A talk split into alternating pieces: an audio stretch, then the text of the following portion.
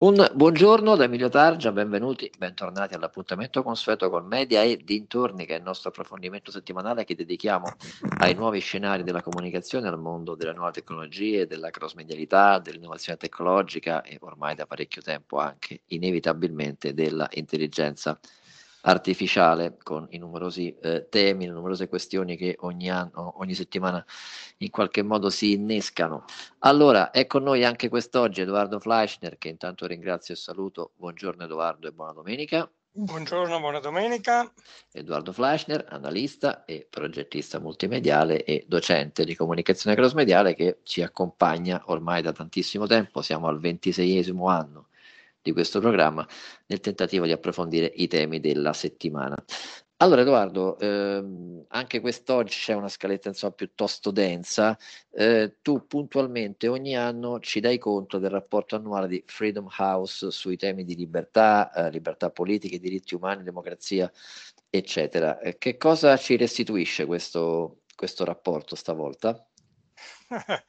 Guarda, ci restituisce forse qualcuno si ricorderà l'anno scorso, diceva sono 17 anni consecutivi che la libertà nel mondo, nei paesi del mondo, si restringe, cioè diminuisce, con tutti i parametri con cui viene calcolata questo indice, ma vedrete che quest'anno, 2023 in quel momento, quest'anno le cose miglioreranno.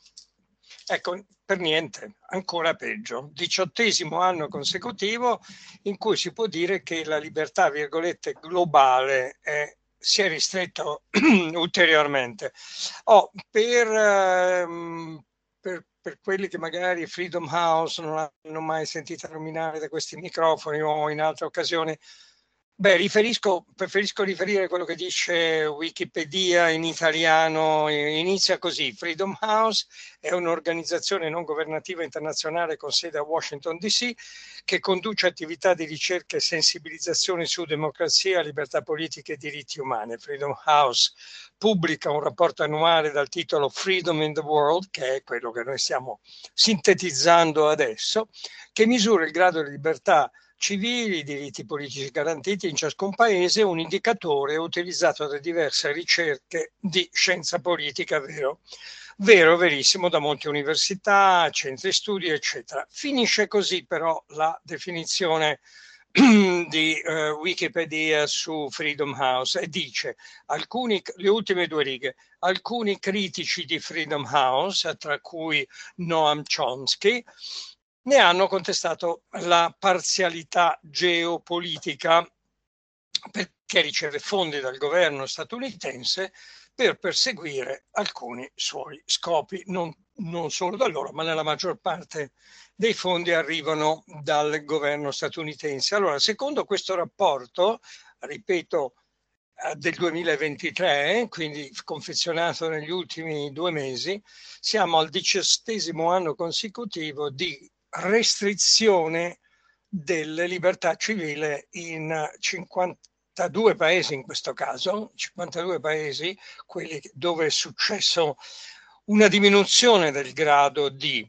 Eh, I gradi vanno da 0 a 100, vi dico subito, non so, eh, la, la, la Finlandia è il, ritenuta il, il, paese più libero al mondo con 100 su 100 100 punteggi su 100, 100 punti su 100. Se mi chiedi l'Italia, ti dico subito, ho davanti una cartina interattiva di cui poi noi mettiamo il link sul nostro post in, nella pagina di Facebook di media dintorni l'Italia ha un ottimo punteggio 90 su 100, Francia 89 su 100, Germania 93 su 100, Stati Uniti 83 su 100 e così via.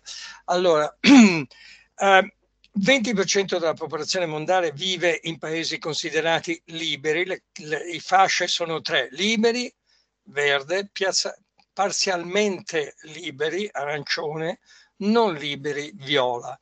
Allora, liberi 20% della popolazione mondiale risiede in paesi considerati liberi, parzialmente liberi il 42% della popolazione mondiale, non liberi, popolazione che si trova in paesi non liberi, il 38% della popolazione mondiale, quindi l'80% della popolazione mondiale vive in paesi considerati parzialmente liberi o addirittura non liberi. La svolta positiva non è quindi arrivata.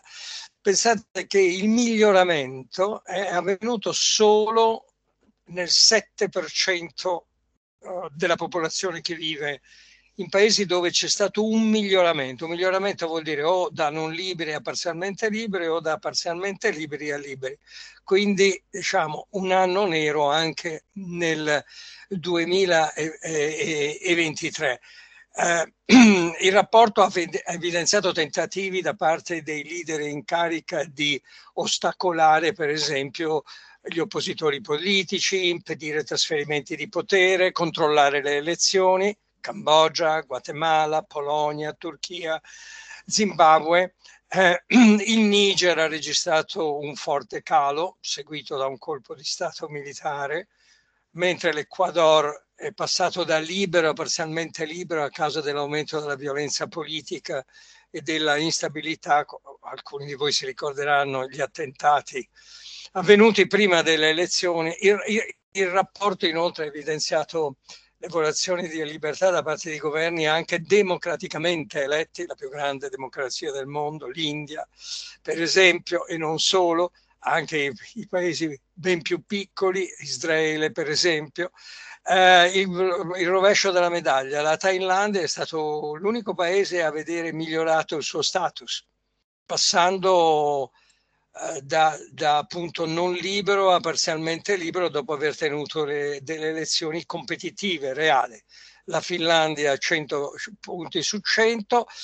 Um, la libertà del mondo sarà ovviamente messa in dura prova e l'abbiamo detto da questi microfoni più volte negli ultimi 3, 4, 5 mesi in questo 2024 perché i paesi che ospitano circa metà della popolazione mondiale, metà 4 miliardi di persone, di abitanti, hanno tenuto o dovrebbero tenere elezioni quest'anno. Noi stiamo sempre parlando, ricordo che si è messo in ascolto in questo momento, del cosiddetto rapporto della libertà nel mondo, Freedom House su democrazia, libertà politiche e diritti umani, uscito, eh, uscito giovedì scorso, quindi freschissimo, diciamo così. E, ehm, dunque stavo ricordando che metà della popolazione mondiale, 4 miliardi circa, terrà uh, le sue elezioni quest'anno India, Stati Uniti, Indonesia, Pakistan, Bangladesh, Russia, Messico e così via. Dunque è un anno molto molto particolare in fatto di eh, come dire, tenuta dal punto di vista della libertà, dei, dei diritti eh, dei cittadini, della libertà ovviamente di eh beh, stampa, opinione, eh, libertà sui media, ecco perché media e dintorni ne parla. Certo non potrebbe non parlarne, ecco. Direi di no. Edoardo. Ecco, l'ultima eh, cosa, ho davanti sì, il grafico sì. che avrete anche voi, è un grafico colorato, come ho detto, verde, liberi, parzialmente liberi, arancione e non liberi viola. Beh, è impressionante vedere come più o meno tutte le Americhe, eh, salvo eh, il Venezuela, il Nicaragua e Cuba, siano sostanzialmente verdi o arancione, ma quasi sempre verdi, l'Europa quasi tutta verde, quasi tutta verde, l'Eurasia quasi tutta eh, o viola o arancione, meno la Mongolia, eh, Isola Verde o il Giappone, Isola Verde o la Corea del Sud e Taiwan. L'Africa siamo nelle stesse condizioni, diciamo occhio e croce, gli otto decimi si ritrova o non, con stati non liberi, più della metà, o parzialmente liberi. Solo la, in Africa solo il Ghana, 80 punti su 100, e poi il Botswana, la Namibia e il Sudafrica sono considerati verdi, liberi. Edoardo, eh, smartphone e dintorni in questo caso, eh, perché c'è un altro appuntamento molto importante, a parte il CES di Las Vegas, sul quale puntualmente eh, ci relazioni ogni anno, ma eh, c'è anche il Mobile World Congress di Barcellona con eh, una esposizione diciamo più specifica rispetto eh, alle tecnologie riguardante proprio il mondo del mobile. Eh, è arrivata qualche suggestione, qualche anticipazione, qualcosa da raccontare anche da Barcellona, Edoardo? Sì, è arrivata, anzi è una pioggia di recensioni in, in, nei media di mezzo mondo, specialmente i cosiddetti magazine specializzati sia online che in carta stampata, perché, eh, perché si è conclusa giovedì 29, aveva iniziato martedì, questo, martedì 26 mm, febbraio e si è chiusa il, il giovedì 29. E sì, come dicevi tu, per chi non la conoscesse, diciamo che il Mobile World Congress 2024 è un po' la versione europea del Consumer Electronic Show, come hai detto tu, eh, che si svolge i primi di gennaio a Las Vegas, negli Stati Uniti, che abbiamo raccontato per un po' di domeniche a gennaio, appunto.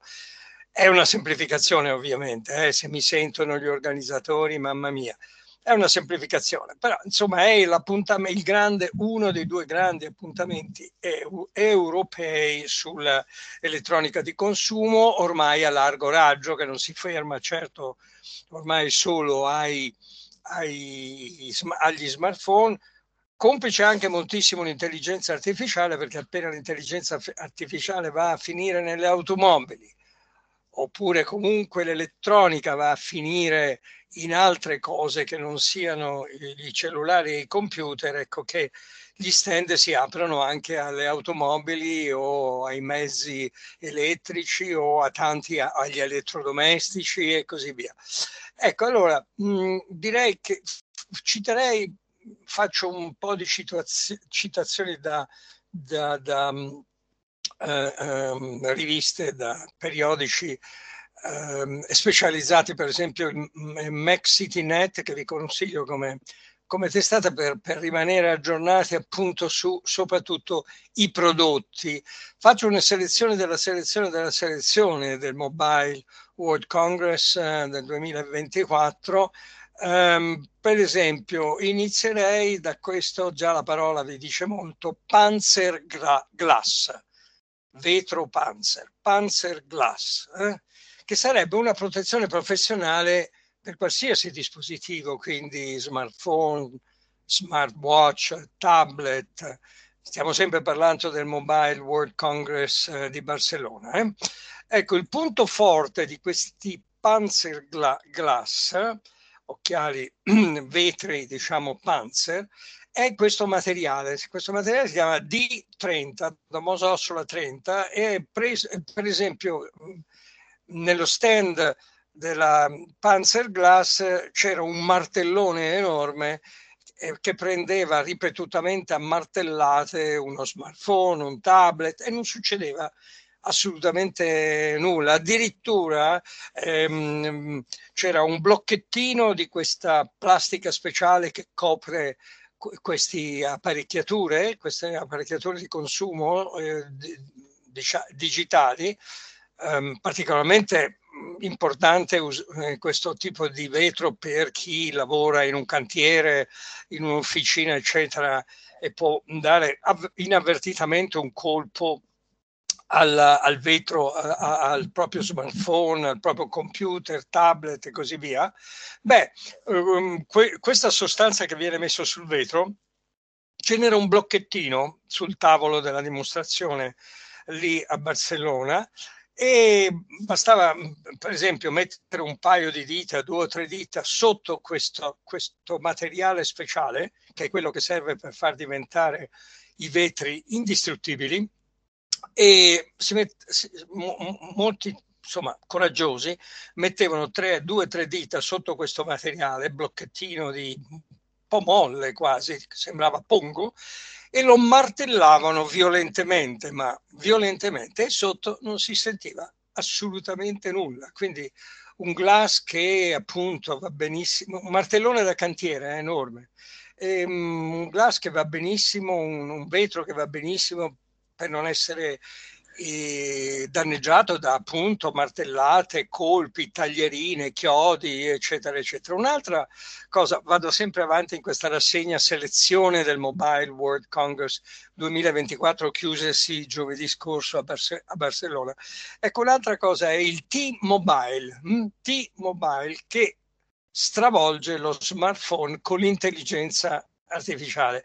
Ecco, stavo prima dicendo, l'intelligenza artificiale orizzontalmente eh, invase sempre di più le apparecchiature e quindi le unisce insieme in queste mostre. Quando c'è l'intelligenza artificiale ce le ritroviamo tutte insieme anche se sono di generi diversi. Potrebbe essere un frigorifero, una lavatrice, un'automobile, un'automobile elicottero o quant'altro. Ecco, allora T-Mobile, T-Mobile, T-Mobile è uno smartphone senza app senza app da installare, completamente il vetro è vuoto, non c'è niente, non c'è assolutamente niente. Si vede un, un, un vetro eh, con un fondo neutro, no? Perché è gestito da intelligenza artificiale e basta, non ci sono tutte le icone, le iconcine con, con eh, il, um, come dire, tutte le iconcine con le varie funzioni, ciascuna rappresenta un'app del metro, del, del, dei messaggi, sì, sì, dell'email, eccetera, eccetera. Niente di tutto questo. Questo significa che lo, lo schermo quindi è vuoto, e niente messaggi, niente email. Il display invece appare solo quando lo chiamo. Gli dico, senti, io devo fare, una tele- devo fare una telefonata. Sto viaggiando come vedi, perché è ovvio che mi vede, come vedi, ma devo raggiungere, vedo che c'è del traffico, vedo che cosa mi consigli e così via. La pizzeria vicina e, cioè, tutte le funzioni che ben conosciamo, che ben conosciamo, devono essere solo chiamate. L'intelligenza artificiale risponde ovviamente, come sempre di più, con il linguaggio umano e risponde a qualunque app, qualunque app voi chiamate. Quindi non più col dito a cercare l'app giusta, eh, ma semplicemente parlando. Anche adesso si parla con lo smartphone, ma ci sono delle app che si controllano anche con le dita. In questo caso nulla di tutto ciò. Poi sempre in questa rassegna di, che stiamo recensendo, ovviamente selezionando, c'era, beh, non poteva mancare, eh? c'era poi Aleph, la macchina volante. cioè perché, che promette meraviglie. Non poteva mancare una, la macchina volante, è chiaro, altrimenti come, come facciamo a dire che siamo immersi nel futuro? Quindi è sviluppata da un'azienda con sede in California che porta lo stesso nome e l'intento è quello di produrre un'auto che possa viaggiare su strada ma anche decollare verticalmente, atterrare verticalmente alla bisogna, al bisogno. Insomma, servirà per superare le code, dico io, ma forse ci troveremo tutti in coda per aria per superare le code. Vedremo. Comunque, pro- propulsione elettrica, ovviamente, sempre nel Mobile World Congress di Barcellona, che sta, si è chiuso la settimana scorsa, sì. abbiamo, abbiamo, questo portatile trasparente che è lo Spash, Spatial Computing o spazi, spatial, spaziale. Il computer spaziale di Lenovo Lenovo è made in China, come sapete, eh, ora, prima era diciamo uh, statunitense. Allora, Lenovo uh, ThinkBook Transparent Display sarebbe, beh, ThinkBook è la serie di Lenovo dei laptop. Uh, transparent display sarebbe il con schermo trasparente. Ne avevamo già parlato due mesi fa recensendo appunto il Consumer Electronic Show di Las Vegas, ma ne riparliamo perché è diventato un po' la star del Mobile World Congress 2000, una delle due o tre star del Mobile World Congress eh, che è avvenuto a Barcellona settimana scorsa. Allora, è un laptop eh, con uno schermo trasparente grande, 17,3 pollici grande, per chi usa il laptop sa che 17,3 è un laptop grandino, ecco con un uh, grado di trasparenza del 55%, che è tanto, ve lo assicuro. Detto così sembra, dice, beh, solo 55%, è molto trasparente, si vede perfettamente attraverso. Uh-huh. Anche integrato la tecnologia di contenuti generati dall'intelligenza artificiale nel laptop, eh? Beh, grazie alla quale gli utenti potranno interagire, per esempio, con oggetti reali, informazioni digitali che coesistono sullo schermo. Tanto per capirci, perché in radio è un po' difficile sì. Si, eh, eh, allora, per esempio, se c'è un appartamento riprodotto in piantina, l'intelligenza artificiale l'ha subito trasformato in tre dimensioni con i colori che gli abbiamo detto, guarda vorrei il salotto così, il bagno cos'ha, e quindi lo vediamo già in tre dimensioni, navigabile, immersivo, eccetera. Ecco, voi lo potete ruotare con le dita nell'aria cose già viste, già viste un tempo nei film di fantascienza, nei thriller di spionaggio tecnologico, no? Eh, Minority Report o, o cose di questo genere. Ecco, è importante sottolineare che si tratta di un concept, come si dice in gergo, un concept, così si chiamano in gergo, cioè di fatto un prototipo, concept è un prototipo funzionante ma non ancora prodotto in serie, dunque non sarà disponibile per l'acquisto, non nel prossimo futuro almeno. E in questo caso vorrei dirvi cosa ne scrive su Italian Tech, su repubblica.it, una nota sui sì, concept sì. di Pierluigi Pisa, leggetelo sì. sempre perché è bravissimo. Eh? Allora, scrive Pierluigi Pisa, Lenovo ha stupito i visitatori di Mobile World Congress di Barcellona con il prototipo di un notebook che ha un display trasparente il notebook trasparente si è preso molti riflettori del Mobile World Congress e questo pezzettino mi è piaciuto da parte di Pierluigi Pisa perché ne fa un'analisi in realtà mediatica. No? In fiera ha attirato lo sguardo di numerosi visitatori. In rete ha stracciato la concorrenza aprendo Instagram, TikTok ed effettuando una ricerca con parole chiave legate alla fiera di Barcellona. No? Uno scrive Mobile World Barcellona e beh, i dispositivi che saltano agli occhi sono il concept di Lenovo e anche un altro concept di cui parliamo la prossima settimana che è un, di fatto un, uno smartphone a, a braccialetto, no, non un mm. smartwatch, proprio un vero e proprio, quindi che si piega, eh, braccialetto, come un braccialetto di pelle, va bene? Ecco, i due prodotti di fatto, dice Pierluigi eh, Pisa, ancora non esistono parla, you know, si, si, parla di qualcosa che ancora non c'è, però eh, così funziona il buon marketing e la buona comunicazione delle aziende che li promuovono. Ultimo, ultimo ma n- non di importanza, come mm, si sì, dice, eh? Sì. Eh? ecco, è il Galaxy Ring mm, che, mette, che si mette, che dice lo slogan dice mette al dito salute e benessere, perché questo Galaxy Ring, cioè anello, includerà una serie di sensori per tracciare diversi parametri di salute. Ricordo per esempio della, della Samsung, ovviamente, Galaxy, Uh, Samsung uh, deve ancora, per esempio, rivelare l'intera lista dei, sesso- dei, sensori di questo anello. Si sa, per esempio, che forse ci metterà addirittura il monitoraggio della fertilità, persino.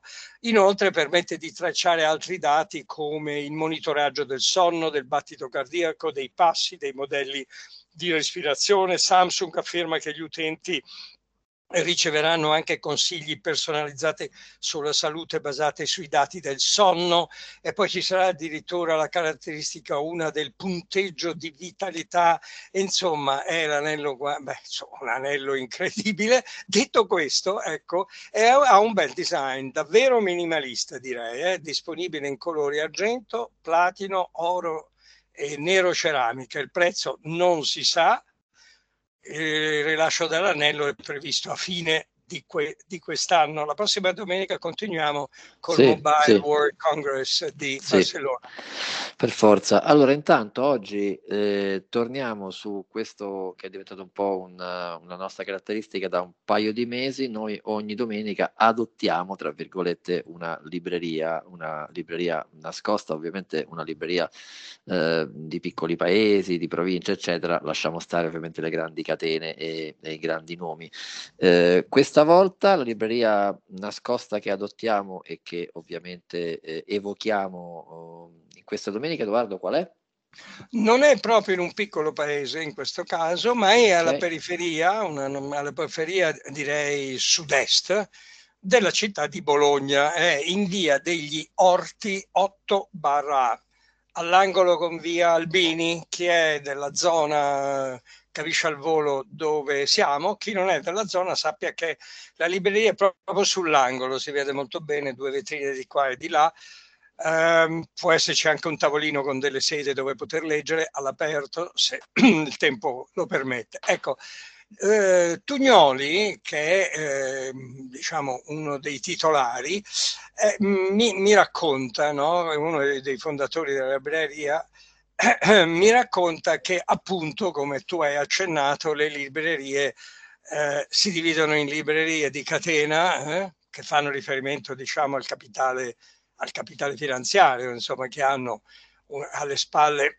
tanti soldi di solito e parliamo della catena del Libraccio, Feltrinelli, Coop, Mondadori e altri. Mondadori, eccetera, certo. E le librerie indipendenti che vivono del loro capitale intellettuale e professionale, così lo chiama Tugnoli giustamente. Ecco, la libreria Ulisse è una libreria indipendente nata nel 1993 che nel 2000 è stata fatta oggetto diciamo, di un caso virtuoso nazionale, imprenditoriale, alla scuola, famosissima scuola Mauri eh, per librai della Fondazione Cini di Venezia. Ecco, la libreria è nata e si sviluppa per scelta, per scelta nella prima periferia appunto di Bologna, nord-est, facilissima da trovare devo dire.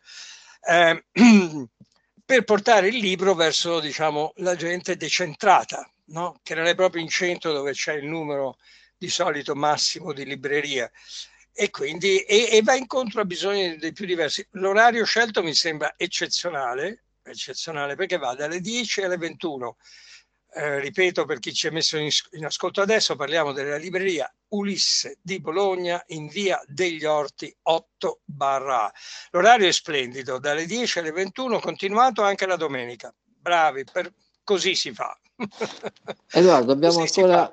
No, un ultimo accenno, sì, è specializzata perché è una bella, lì è stata indicata da, da, da, un, da, chi ha scritto a media e dintorni, certo. chiocciola, Mm, eh, chiocciolagmail.com bolognese, sì. è un giovane bolognese che ci ha scritto e ha detto, ha, ha detto parlate della libreria Ulisse Dia perché è specializzata in libri di viaggi, guide, mappe, diari, no?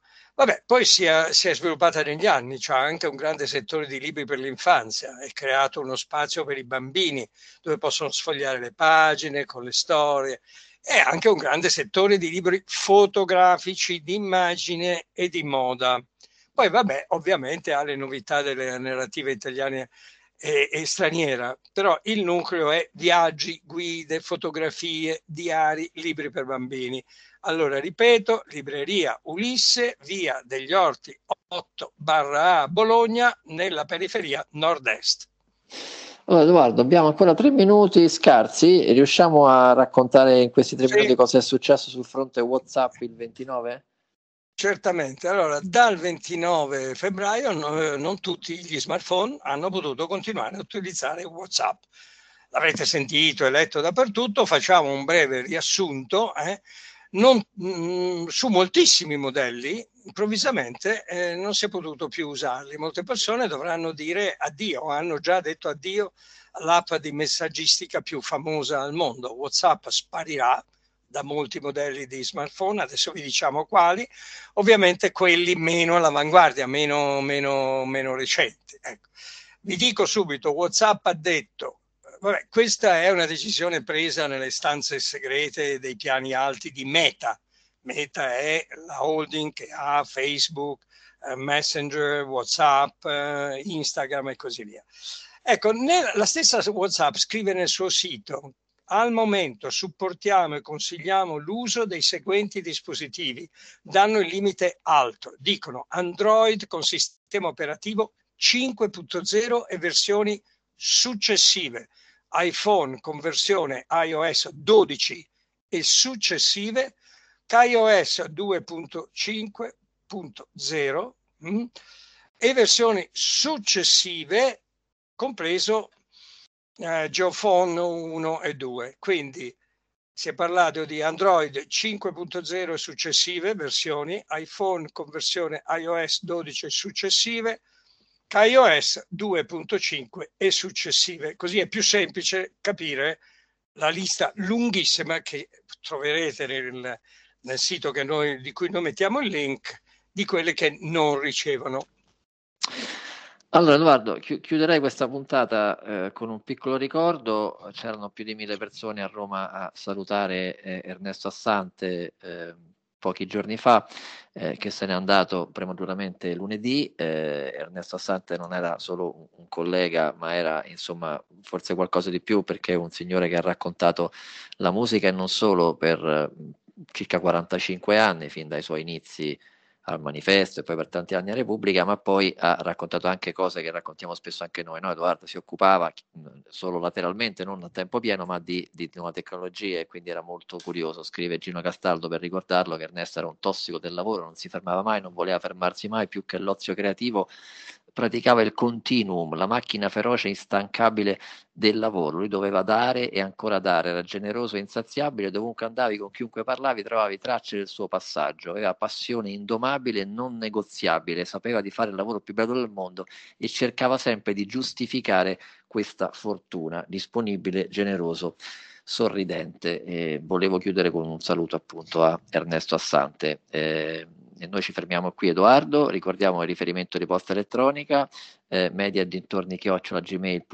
per segnalazioni, eh, critiche, commenti, tutto quello che volete. Torniamo domenica prossima come sempre qui su Radio Radicale con Edoardo Fleischner a partire dalle ore 9.